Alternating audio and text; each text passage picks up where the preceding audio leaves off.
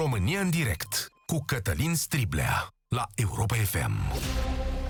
Bun găsit, oameni buni! Bine ați venit la cea mai importantă dezbatere din România. Cel mai tare mă amuză în ultimele 24 de ore că la noi se duce o bătălie să se deschidă terasele și una în care să nu se meargă la școală sau să nu se dea examene. Ați remarcat, asta e, e o dezbatere, e o subdezbatere națională. Hai cu terasele și hai să oprim școala. Pentru noi, ca nație, mi se pare foarte relevant dintr-un anumit punct de vedere. La șpriț putem să mai cârtim împotriva puterii, la școală ne învață că din potrivă. Altfel, e o zi obișnuită în care se învârte roata și fiecare își vede de treaba lui. Ce am remarcat însă, că am dat o tură prin oraș astăzi cu treburi, că mai peste tot lumea responsabilă se pregătește de întoarcerea la muncă în anumite condiții. Am văzut la un service distanțe delimitate, am văzut pregătiri în clădirile de birouri, oameni cu termometre, cu măști și așa mai departe. Sigur că i-am văzut și pe cârtitorii de serviciu la, la măști, sunt foarte importante. Dar eu am văzut destule semne că noi, ca societate, avem părți bune și foarte bune și că o să ne facem bine. Și uh, mie criza asta mi-a dat mare încredere în noi pentru că am reacționat mai bine decât ne-am fi așteptat. Așa că și dezbaterea de astăzi ne va duce mai departe către mai bine pe care trebuie să-l căutăm în comun. Va fi o dezbatere importantă. Nu atât pentru că ne va da un indicator despre cum trebuie să arate România în starea de alertă. Ea este mai importantă pentru democrație și modul în care trebuie să o înțelegem aici. Și să răspundem la una dintre cele mai complicate întrebări pentru fiecare stat aflat în această criză a coronavirusului. La câtă democrație renunți când te afli într-o situație de urgență. Întâi faptele. În urmă cu aproape o oră, Curtea Constituțională a adoptat o hotărâre care stabilește că starea de alertă este constituțională, dar că nu poate încălca anumite limitări drepturi și libertăți cetățenești. Mă face să râd pentru că exact asta făcea starea de alertă. Dar mă rog, asta înseamnă că guvernul poate să ne ceară măști, dar că nu ne poate spune să nu ieșim din localitate. Dar, în schimb, poate face asta Parlamentul. Așa e sistemul nostru democratic. Ce te faci însă când vezi că în democrația noastră sau democrația noastră este dominată de niște băieți care au uneori un concurs electoral, iar mulți dintre ei numai la stat de drept nu se gândesc. Pe scurt, uneori nu-mi place cine, despre cine zice că apără democrația în țara asta. Dar tot democrație e. Și eu pot să mă înșel că nu țin eu să am dreptate absolut. Acum se duce și o bătălie în Parlament exact în același temei. Parlamentul a luat proiectul de lege de la guvern privind starea de alertă și l-a făcut arșice. A dat drumul la terase, a oprit carantina, a reașezat măsurile de izolare, a dat drumul la circulație între localități și a făcut genul acela de lucruri populiste, ignorând de multe ori chestiunile sanitare și punând o țară la cheremul responsabilității individuale. Adică a luat instrumentele de coerciție. Știți că mie îmi place responsabilitatea individuală și că îndemn în fiecare zi la ea, vocer în fiecare zi. Ce faci însă cu acea parte din România, cu bombardierii, cu șmecherii, cu cetățenii care nu mai au încredere în stat și care n-au niciun fel de responsabilitate individuală și n-au niciun chef să mă protejeze pe mine, pe Sorin, care face emisia asta aici împreună cu mine, sau pe voi, da? Ce faci cu ăștia? Cum îi înțelegi pe oamenii ăștia? Adică democrația lor până unde, până unde merge? Printr-un concurs de fapte, în ultimele două luni, România a cedat puterea unui grup restrâns de cetățeni. Au fost 5-6 la număr. Ei au hotărât tot ce era necesar, au luat măsuri care ne-au ținut în casă, ne-au legat de glie și pe mulți dintre noi i-au sărăcit. Ăsta e adevărul. Cetățenii ăștia sunt domnii Iohannis, domnii, domnul Orban, domnul Câțu, domnul Raed Arafat, domnul Nelu Tătaru și, uh, cum să zic, Ba, am avut o declarație la un dat a domnului Arafat care a zis, domnule, ar trebui și imunitate pentru cei care fac achiziții. Ok, de acord, drept răsplată, am primit în schimb pentru toate lucrurile astea salvarea de vieți. Adică ce au făcut oamenii ăștia au dus la limitarea, a dus la limitarea numărului de morți. N-au fost câteva mii, au fost o mie. Știu ce zic aici, sună foarte cinic, dar pot să zici că, domnule, a fost bine și, uite, în schimbul democrației ne-am dat viața asta, da? Am primit viață, de fapt. Asta e etapa în care suntem și cu ea vom merge mai departe. Ce se va întâmpla însă în următoarele trei zile, în următoarele patru zile? Uh, e și asta o întrebare și de asta l-am sunat pe colegul meu, Cristi Citre, care este corespondentul nostru la Parlament. Cu el o să începem emisia de astăzi, o să vă rog ceilalți să stați un pic pe fir, până când ne explică Cristi ce a hotărât Curtea Constituțională. Salut, Cristi! Ce să înțelegem? Te salut, uh, Cătălin, salutări tuturor. Păi uh, avem așa, uh, pe de a fost o decizie împărțită a Curții Constituționale.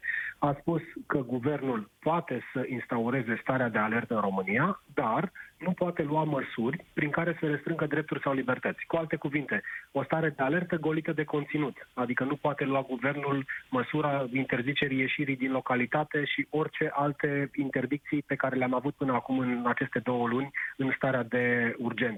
Bine, bine veți spune, avem o lege în Parlament care cu exact. bunele și cu relele sale tot vine și aduce niște prevederi. Da, numai că legea aceea este astăzi în dezbatere și sunt niște termene prevăzute în Constituție, ceea ce înseamnă că ea, chiar dacă va fi astăzi aprobată de Parlament, nu poate ajunge pe masa președintelui mai degrabă de vineri. Uh, să presupunem că președintele o promulgă vineri, nu mai stă deloc pe gânduri, totuși Constituția prevede că de la publicarea în monitorul oficial, ea nu intră în vigoare mai devreme de trezire. Așadar, nu vom avea stare de alertă cu măsuri concrete până luni dimineață.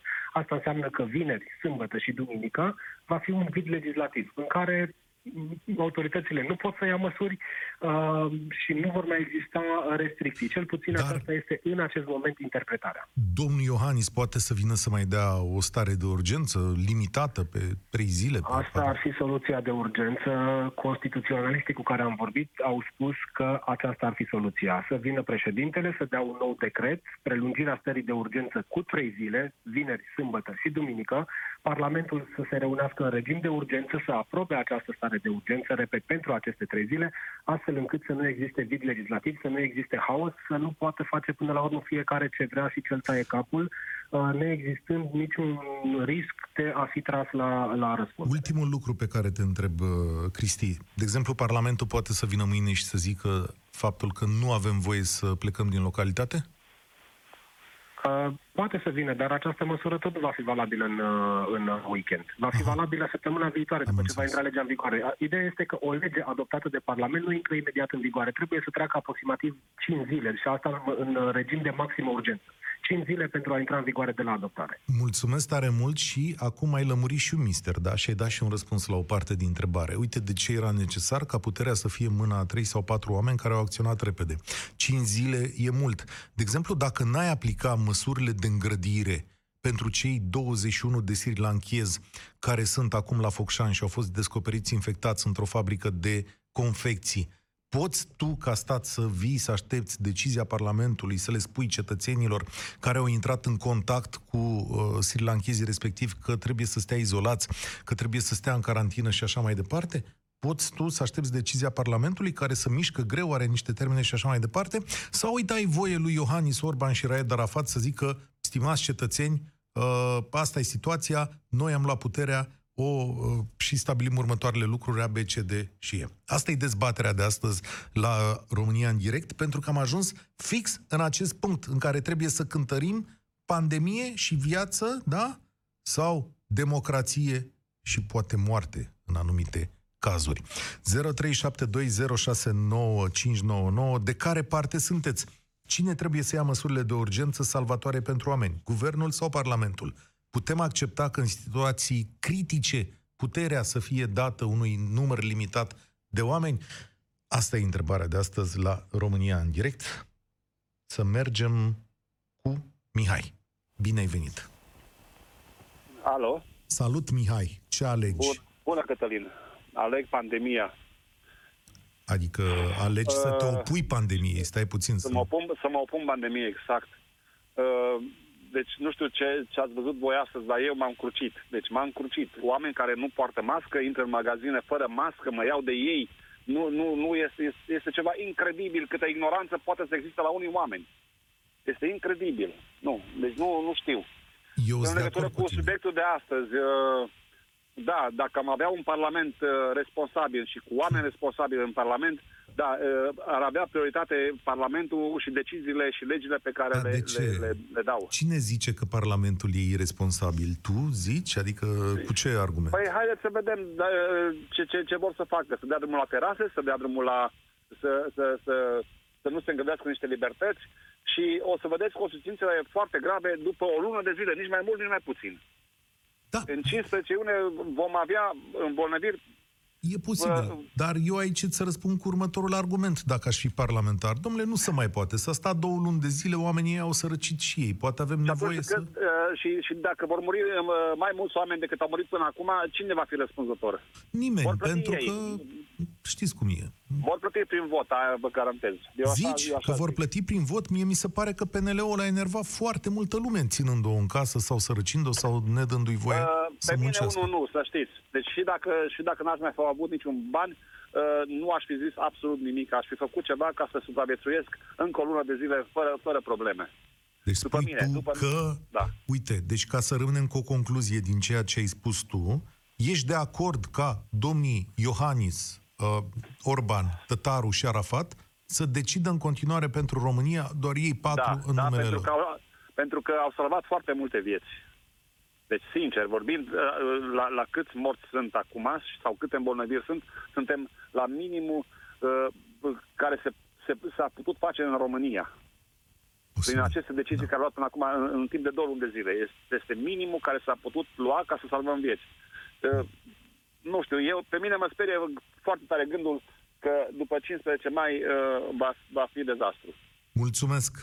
Îți mulțumesc, Mihai, pentru răspunsul tău, dar și pentru sinceritate. Ca asta apreciem, spunem cu sinceritate. Omul n-a mai căutat nuanțe aici. Pentru el a fost important să trăiască. Dar dacă aș prinde acum un patron de terasă sau un patron de restaurant, stai să vezi ce votează în condițiile astea. Valentin, ești la România în direct. Bine ai venit. Salutare, salutare Cătălin, bine v-am gând- regăsit.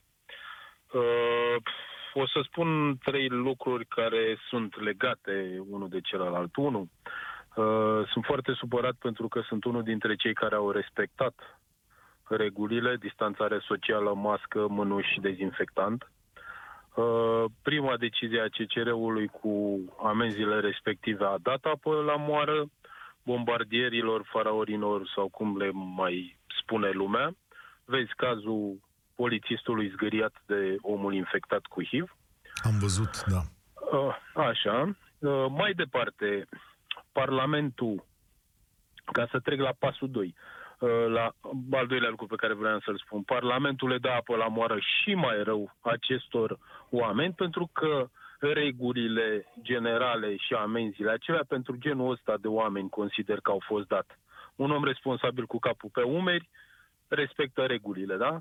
Faraoni, bombardieri și alte cele trebuie amendați, pentru că el nu Și Probabil zici că tu nu are că capacitatea democrația... necesară. Zici tu că democrația îi încurajează pe băieții ăștia? Da. Da, Nu, știi nu că... democrația, nu democrația. Lipsa de, uh, cum să spun, de... Românul e învățat cu băta. Românul, dacă nu are ceva care să-l constrângă, el nu respectă legea. Da, asta, da, asta e, marea- democrație. Iartă-mă cât spun Da. asta. Adică cum? Da. Asta, băta și până unde merge băta? Adică și când vine băta pentru tine, cum? o Are, fi? limi- are limitele ei, dar Ah. s-a dovedit că oamenii nu respectă regulile dacă nu sunt constrânși. Prin Zim și amenzi, punctul prin trei, diverse- da. Uh, Așa. Uh, Punctul 3. Zilnic merg, mă întâlnesc cu diversi oameni. Uh, Crede-mă că mă întâlnesc cu oameni care nu credeam vreodată să-mi spună de teorii ale conspirației, cum că acest virus nu există, că e o manipulare, o tâmpenie. Da. Și eu sunt vorbesc, îngrozit de câtă lume vorbește prostiile astea, da. vorbesc, vă spun de peste 50% din persoanele care mă întâlnesc, ca să nu mă duc spre 70. Da? E, ori asta este o radiografie a oamenilor care au dat un vot. Un vot care acum a dat majoritatea parlamentară. Ascultă-mă Din o momentul secundă, ăsta. vreau să te De întreb ce? ceva foarte important, Valentin. Da. Tu ai fi de acord cu mai puțin, cum să zic, uh, cu mai puțină democrație, chit că asta ne va duce în gard la un moment dat sau, nu știu, poate să inversez. Nu, chiar dacă democrația are defectul ăsta că ne duce în gard, da? Că ne poate izbi de ceva colosal, tot democrație rămâne. E cea mai bună formă pe care o avem. tot democrație și nu, nici nu mă gândesc uh, la o țară, la România, fără democrație. Dar pe o perioadă de timp scurtă, atâta timp cât se pot salva vieți, eu cred că acolo trebuie să fie cineva competent care să se ocupe de lucrul ăsta. Bun, mulțumesc Și tare rapid. mult că și asta cu competența e o chestiune și sunt silit să pun următoarea întrebare, stimați cetățeni, și pregătiți-vă pentru, pentru ea. Nu neapărat pentru competență, dar și pentru bună credință, dar trebuie să inversăm rolurile. Dacă în locul domnului Orban la guvernare ar fi fost guvernul Coanei Viorica și cu toți miniștrii și cu cetățenii respectivi acolo, ați fi, și cu domnul Dragnea în spate, dar și cu domnul Dragnea care să tragă toate firile și toate butoanele, ați fi fost de acord cu să le cedăm puterea așa lor, 3-4 oameni, și să vină într-o zi domnul Dragnea și să spună Domnule, știți cum e cu achizițiile astea în perioada de urgență? Trebuie făcute, că salvăm vieți. Am vrea imunitate pentru cine face achiziții. Asta a spus-o Arafat, da? Aproximativ. Gândiți-vă că ar fi spus-o Dragnea sau Ciolacu sau Simonidis. E, cum facem în situația respectivă? Acum e Mircea la România în direct. Telefonul nostru e 0372 Salut, Mircea! Bună ziua, Cătălin, și salutul to- toți ascultătorii Europa FM. Uh, o să răspund, o să dau răspunsul inclusiv la ultima întrebare, începând prin a vă reaminti ceva. Amintiți-vă ce strigau românii la Revoluție în 1990. Vom muri, dar vom fi liberi. Inclusiv în România s-a murit pentru libertate, iar oamenii sunt gata să-și dea viața pentru libertate. Pentru că nimic nu este mai de preț, nici măcar viața, în afara libertății. Degeaba trăiești ca un câine în lanț, practic n-ar mai avea rost o astfel de viață. Ăsta Pe de altă de, ni l-a parte, pus pe- guvernul, acum ai lanț ca să stabilească, să înțelegem exact. Deci, Nu, nu, nu, dați-mi voie să termin. Nu. Ok. Pe de altă parte, a murit din prea multă libertate. Cei care mor pentru libertate sunt niște eroi. A muri însă din prea multă libertate este prostie. Sunt- Aici, asta, asta este diferența care trebuie făcută în primul rând.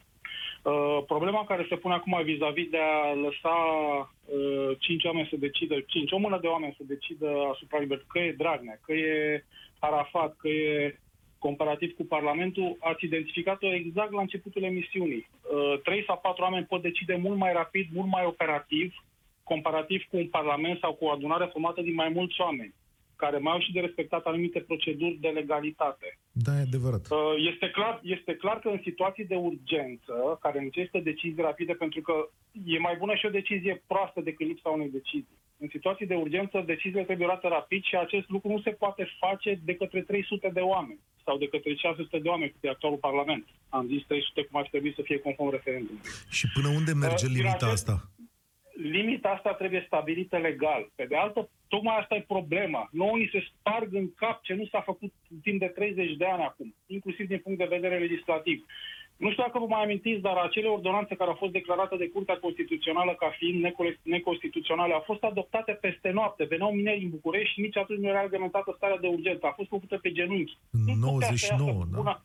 Una- cum putea să iasă făcută pe genunchi o lege corect și constituțională, după care a fost lăsată de izbeliște. Și acum ne-am trezit că, iată, e neconstituțională. Pe bună dreptate e neconstituțională. Hai răspundem Nu la acum. întrebarea cu PSD-ul. Dacă vine Dragnea cu argumentele tale sau cine o fi fost, sau uite cum e Victor Orban în Ungaria, că el exact tipul ăsta de argumentele are. Domnule, eu sunt Victor Orban, am guvernul aici, Parlamentul mă încurcă în perioada asta ca să iau măsuri exact, rapide. Ex, exact, exact ăsta este riscul uh, unui cadru legislativ incorrect sau făcut pe genunchi. Pentru că uh, puterea ar fi fost acaparată, ca să răspund la întrebare, puterea ar fi fost acaparată de un grup de oameni rău intenționați. Și Ca să, ăsta este întotdeauna riscul. Ăsta este întotdeauna riscul. De, a, de aceea, o astfel de uh, posibilitate de acordare a unei decizii trebuie să fie clar limitată. Dar în momentul în care este acordată, decizia trebuie să le aparțină, nu se mai amestecă Parlamentul sau altcineva. Și asta a Dar făcut trebuie să fie- Curtea trebuie să Constituțională fie- azi. Le-a Trebuie limitat să fie decizia. limitat, nu, nu, limitată în timp, nu ca A, și în conținut. timp. Ok. Exact, pe perioada stării, iar această, iar această stare de urgență trebuie să fie clar definită. În ce context poate acorda puterea aproape absolută unei mâini de oameni. Ori asta nu există în legislație românească, din păcate, în momentul de față. Da, vrem să existe asta? este... Poftim? Vrem să existe asta? Păi vrem, nu vrem, Vrem? dacă nu Dar- vrem, vom, dacă, nu, dacă nu vrem, nicio problemă, vom dispare, pentru că rata de, vom dispare fizic. Rata de infectare care se va întâmpla după iunie, colapsul care ar putea fi produs după o reintroducere dură a stărilor de... Uitați-vă la Parlamentul atât de libertiv. Păi când vor începe să moară inclusiv parlamentar, să vedeți ce se vor întruni și ne vor păzi cu jandarmii la ușă, vor cade în extrema cealaltă. Da, dar La mie nivelul mi-e lor de teamă, că competență. mai, mi-e teamă că mai vine un 10 august și băga Dragnea o stare de urgență acolo după 10 august și zicea că e vreo revoluție în România sau că vor unii să ia cu asalt guvernul și venea cu reglementare din asta în care zicea, băia, vă țin eu aici 30 de zile. Și atunci vom ajunge în situația, și atunci vom ajunge în situația în care am început această intervenție. Vom muri pentru libertate, dar vom muri cu ei de gât. Mulțumesc. Frumos răspuns. Mai, mai emoționat, serios vorbesc, mai emoționat un pic.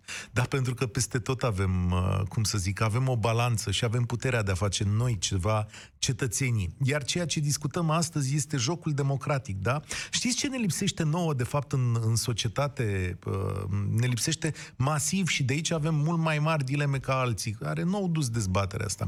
Ne lipsește, într-un fel, buna credință a celor care ne conduc. De prea multe ori și în prea multe situații am văzut că unii dintre băieții ăștia sunt niște... Uh, mă, dacă zic golani, mă amentează cineva? În, în unele situații am văzut că unii dintre ei își menuiesc legile, că nu sunt de acord cu ce înseamnă cadrul normal, civilizat și așa mai departe. Am scăpat niște oameni în zona puterii asupra cărora nu putem să avem credibilitate. Și de aici întreaga discuție, da? Pentru că bănuiesc că la Londra, în momentul ăsta, nu se teme foarte multă lume că Boris Johnson e vreun dictator dacă îi ține în casă. În schimb, am văzut cetățeni pe rețelele sociale care zic despre dictatorul Iohannis. Păi, măi, stimați cetățeni, dacă Iohannis este dictator, care Iohannis are cea mai, cum să zic, este cel mai activ din ultimii uh, 10 ani. L-am văzut cel mai des, cred că a vorbit și a o pauză de 4 ani după treaba asta. Dacă și Iohannis e dictator, nu știu, Victor Orban cum o să arate.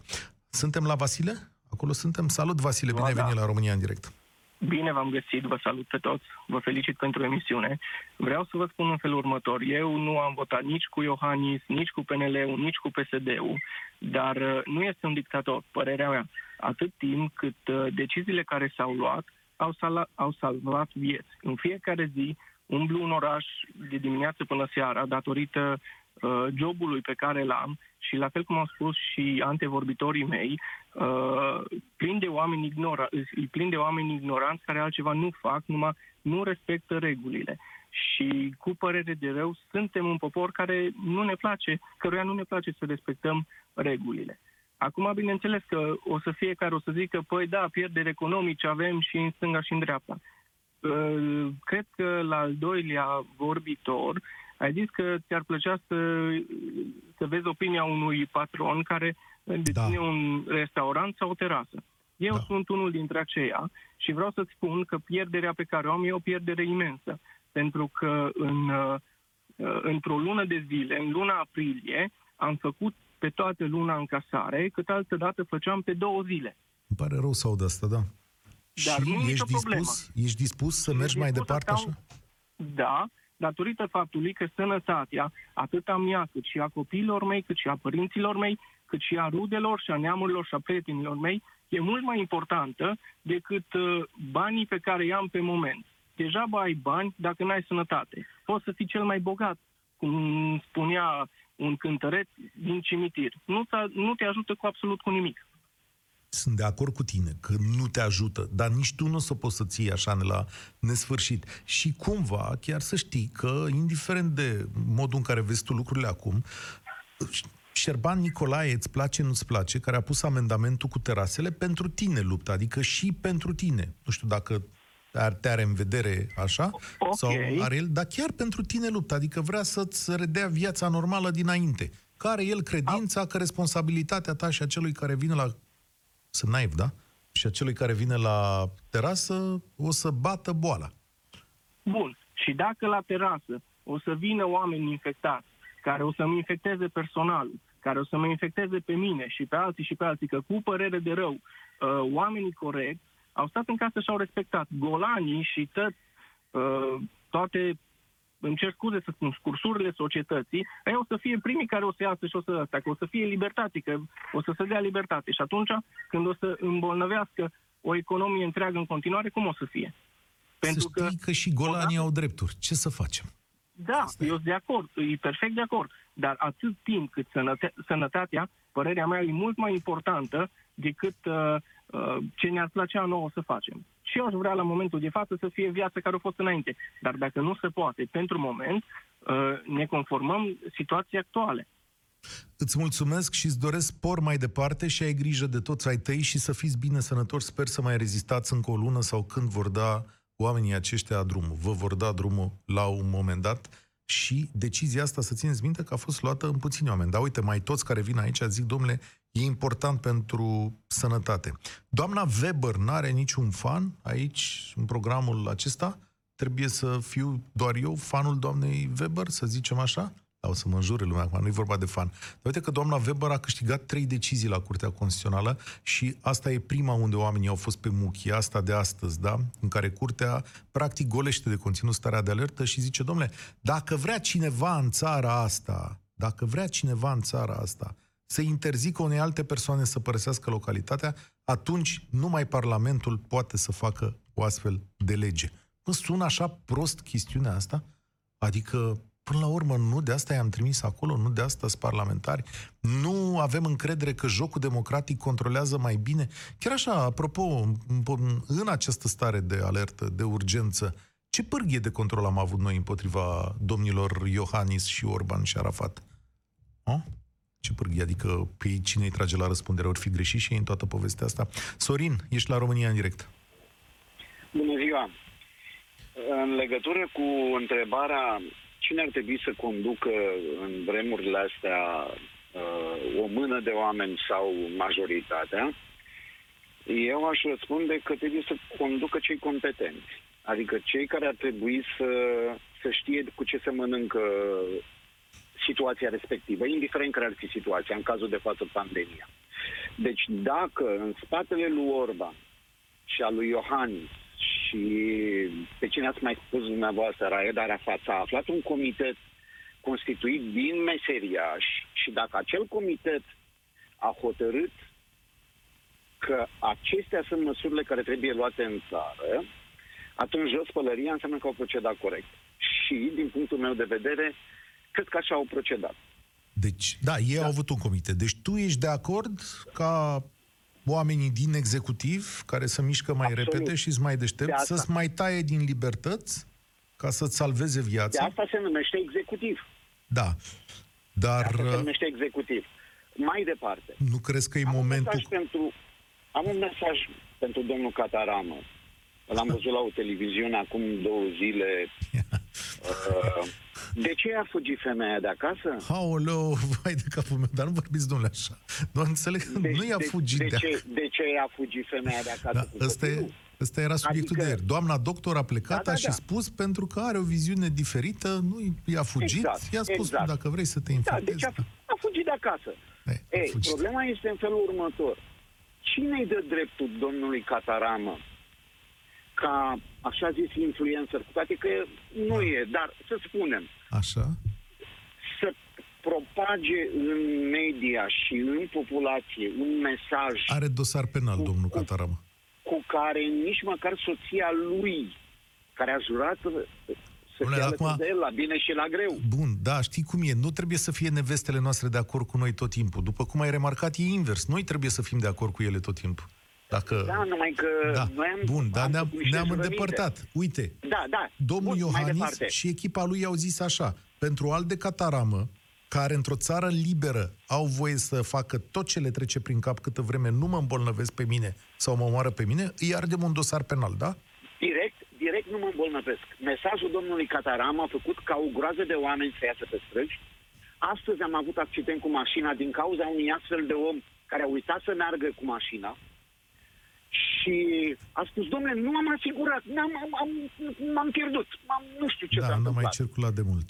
Oamenii ăștia au scos pe stradă moșnești de 60-70 de ani, e plină, e plină țara de ei, tocmai pentru că mesajul este ambigu, pentru că ei au diluat mesajul pe care uh, executivul l-a dat. Acest mesaj a fost stați în casă, protejați pe cei dragi. Nu protejați-vă pe voi. Și acum a venit Parlamentul... pe cei dragi. Și, și au acum... venit acum niște, niște tipi da. care și ei sunt cumva în pregătirea de alegeri și așa, sunt în bloc start toată toții, cu toții, și acum încep ei să-și dea cu părerea. Nu, domne, se pun saltele relaxa în sicrie cumva? Eu nu știam. Bună întrebare. Și uite că ai mai marcat un punct. Da, să nu uităm că și aceasta e campanie electorală și poate unul dintre motivele pentru care se întâmplă lucrul ăsta e că și domnul Iohannis și PSD-ul au o competiție acum. Sper că n-ați uitat că domnul Iohannis a venit zilele astea și a dat niște voleuri pe bombeu la PSD și la ODMR și pe care i-ați mai, uh, pe care i-a mai prins pe acolo. Ați uitat de discursul de săptămâna trecută cu pandemie și autonomie în care a zis și noi ne luptăm să salvăm viețile în timp ce PSD vinde ardealul ungurilor. Păi credeți că PSD o să stea la primire așa de maniera asta? Azi la 0372069599 discutăm despre democrație, oameni buni, democrație în pandemie. Cine e dator sau cine are posibilitatea să ne taie din drepturi? Un grup de 4-5 oameni sau Parlamentul despre care știm că implică bătălie politică și că poate controla acest lucru? Ascultați România în direct. Este rândul lui Alexandru? Da, Alexandru. e Bună ziua, domnule Cătălin. Salut, eu sunt Cătălin. Bună ziua. Uh, intervenția mea este specifică unui domeniu foarte, foarte important în România. Domeniul educației. Și vreau să vă spun doar atât. De la momentul suspendării cursurilor școlare până astăzi, când noi doi discutăm, Ministerul Educației nu a întreprins nimic, nimic pentru a susține uh, realizarea orelor online. Adică Vă pot spune, nimic în vă pot sensul spune că... atât. Ce, Vă pot n-a spune dat atât. laptopuri, n-a dat... uh, Nimic. Ce nimic. trebuie? Vă Ok. rog frumos Da. să vă interesați să vedeți Da. Știu. Um, dacă doamna ministra educației, dacă Ministerul Educației a dat fizic în vreo școală Știu. vreun mijloc tehnic. Știu că au dat foarte vedem puține frumos. sau că n-au dat, da. Nu au dat nimic. Bun. Tot ce s-a dat, s-a dat de către, au fost date de către Bun. UAT-uri. Deci presiunea a fost pusă pe Sunt, unitățile sunt administrative convins și teritoriale. îți promit că vom face o dezbatere separată. Ai ceva să ne spui la, la subiect? Uh, Da, intervenția mea vreau să fie specifică pe zona educației, deoarece aici activez și pot Mhm. să ridic câteva probleme. Da, Să dar termină știi cum starea e. de urgență Așa? și noi, și noi o vedem pe doamna ministra educației care iese în emisiuni, care iese peste tot în mediul public și spune vom face, vom realiza, vom, vom, vom, vorbește doar la plural. Da. Și Vom. în această perioadă nu s-a întâmplat nimic în educație. Bun, Absolut fii nimic. atent. Reține, te rog, acest, uh, acest lucru, da, Alexandru. O să ne întoarcem Da. la dezbaterea despre educație. Îți mulțumesc tare mult. Vreau să țin subiectul de astăzi. Ne vom întoarce zilele astea la dezbaterea de, pentru educație, că și eu am o întrebare pentru voi și o să fie o întrebare nasoală pentru voi, profesorii, și promit că fac dezbaterea asta. Că eu, pe lângă, um, cum îi zice, nu, neputința, nu nepăsarea, neputința celor de la minister care n-au fost în stare să ofere toate lucrurile respective, a existat o nepăsare și din partea multor profesori. Și chiar vreau să fac dezbaterea asta. Vreau mult de tot să fac dezbaterea asta. Ștefan e la România în direct. Salut, Ștefan. Bună ziua, domnul Cătălin. Ștefan sunt. Pandemie Uh, și democrație. Ia zi. Mai să repet o dată, n-am înțeles. Zic pandemie împotriva democrației. Cum stai? Unde te situezi? Uh, cred că trebuie să luptăm împotriva pandemiei. Uh, trebuie să, mă rog, fiecare din noi trebuie să dăm tot ce avem mai bun din, uh, uh, din noi în sensul ăsta. Și uh, problema este că trebuie să avem încredere în uh, cei care conduc, ceea ce dovedesc ei sau ceea ce au dovedit cu ceea ce au făcut nu este, uh, cum să spun, uh, uh, este mai, mai greu de digerat. În sensul că o, co- o națiune cu- trebuie să pregătiți pași înainte cu mult timp. Da. Nu acum ne gândim, uh, ok, avem trei zile neacoperite din starea de urgență. Lucrul ăsta trebuia hotărât acum o lună de zile. Acum și trebuiau să știe toți care se ocupă de așa ceva ceea ce vom avea. Da, Nu e poți să adevărat. gândești De, de, de, pe ieri, de pe ieri pe azi să conduci o țară. O țară se conduce ac- acum, te gândești pentru ce vei face peste un an, peste doi ani, peste șase luni. Și pentru așa ceva sunt o echipă de oameni care e răspunzători și care ei trebuie să facă așa ceva. La fel și cu... E clar că orice lege trebuie să aibă și pedepse. Nu există lege care dacă nu o respecti să nu fii pedepsit pentru așa ceva. Asta referitor la CCR-ul, Mm. cea, deciziile CCR-ului cu faptul că sunt neconstituționale. Ceea ce au spus ei, ce am înțeles, este faptul că modul de aplicare au încălcat alte legi, dar nu faptul că nu ai voie să dai amenzi. Trebuie să dai amenzi în anumite condiții. Da, legale. în anumite condiții, da, așa este, așa a zis CCR-ul. Nu a zis, nu dați amenziile alea mari, nu dați amenziile alea mari, dați-le pe alea mici. Cam asta a fost exprimarea Nu, e vorba CCR. de algoritmi. Eu vor- mă refer la algoritmi. Adică sunt niște Mhm. algoritmi care trebuie respectați la toate nivelele. Și, bineînțeles, și la re- de- democrație versus pandemie, același lucru se întâmplă. Trebuie să respectați. Trebuie să luptăm și toată lumea, fiecare din noi, nu trebuie să gândească ce vom face astăzi sau ce vom face peste o oră, ce vom face peste, pe termen lung. Dar știi că Sau noi, de la- românii, la pregătire nu suntem cei mai buni. Aș zice că din potrivă. Adică hm, chiar știi că stăm prost la chestiunea asta, iar când mai intervine și bătălia electorală între oamenii ăștia, va fi o mare, o mare problemă. Da. Îți mulțumesc mult pentru intervenție. Cred că mai avem timp de un singur telefon. Cătălin, da? El e? Opa. Alo? O, ne auzim rău, Cătălin, să știi. Nu, nu, îmi pare rău, e un zgomot de fond imens. Trebuie să tragi pe dreapta și să iei telefonul în mână. Că altfel nu o să ne auzim. Dacă faci asta, vorbim la... M-auziți? Iată, ai văzut? Așa, spune-mi. M-au- M-auziți mai bine așa? Da, da, mult mai bine. Cătălin, Deci eu am... uh, Am să, cum să vă spun, o chestie care am gândit-o de la început. Uh, Guvernul a greșit de la început. Uh, În momentul când s-a decretat starea de urgență, trebuia foarte frumos să facă o lege prin Parlament, un tribunal din ăsta de urgență și toți ăștia care nu respectau legea, uh, că rostoarnă poliția, că, că sunt foarte mulți din ăștia care n-au respectat legea, um, trebuiau judecați și băgați cât era starea de urgență? O lună, zile, două luni. După aia, după ce se termina, nota de plată. Și așa trebuia date exemple. Pentru că, vă spun, nația noastră de oameni, de români, nu respectă legea. ziu, dar tu, Dacă nu- tu, aș- tu respecti legea? Da, eu respect legea, da. Da? Eu respect legea, da. Și dacă venea cineva și zicea, stimate concetățean Cătălin, uite, mi s-a părut că în ziua aia n-ai respectat legea și te luam și te închideam două luni, nu-ți dădeam voie la avocat și la sfârșit Păi îți nu, prezentam. nu că venea cineva, că Da. abuzuri s-au făcut. Mhm. Venea cineva. Ați văzut că s-au dus direct la fața locului, au depistat acolo când nu respectau legea, uh, au fost sancționați și lăsați. Păi ăia nu vor plăti amenziile alea niciodată. Nici ăia care au fost sancționați și au găsit chiar Da, uh, în e flagrant adevărat. acolo.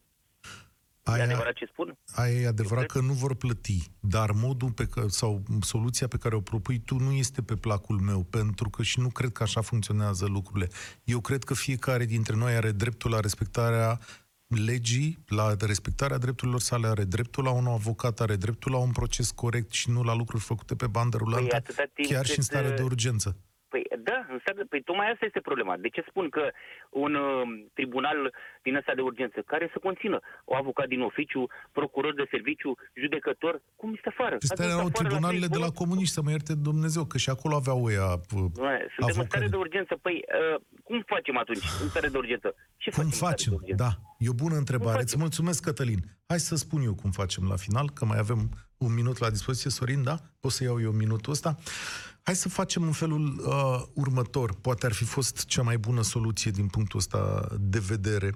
Uh, ar fi fost soluția unei înțelegeri între acești cetățeni. Pandemia și democrația nu se bat cap în cap, da?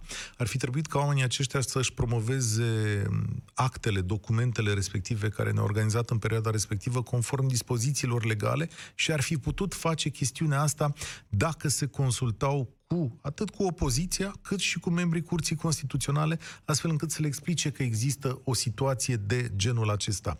Înțeleg că aceste măsuri au salvat vieți și le pot accepta pe o perioadă limitată. Este timpul însă ca pas cu pas aceste măsuri să lase loc unei noi stări de lucruri atâta vreme cât am învățat și cât putem colabora în comun. Democrația presupune o balanță și un echilibru în toate cele pe care le facem. De data asta balanța trebuie înclinată, căci eu cred că vreme de două luni de zile Claus Iohannis și guvernul și partea executivă și-au făcut treaba și că din acest moment, prin acorduri politice, putem depăși faza grea în care ne aflăm, da?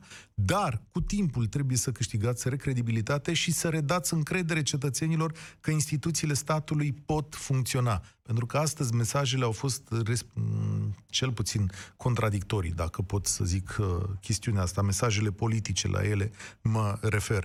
Și mie îmi place legea, îmi place corectitudinea, în același timp însă îmi place să avem posibilitatea să vorbim și să colaborăm și să votăm ceea ce ni se pune în față. Oameni buni, asta a fost România în direct. Eu sunt Cătălin Striblea și vă urez spor la treabă. Ați ascultat România în direct la Europa FM.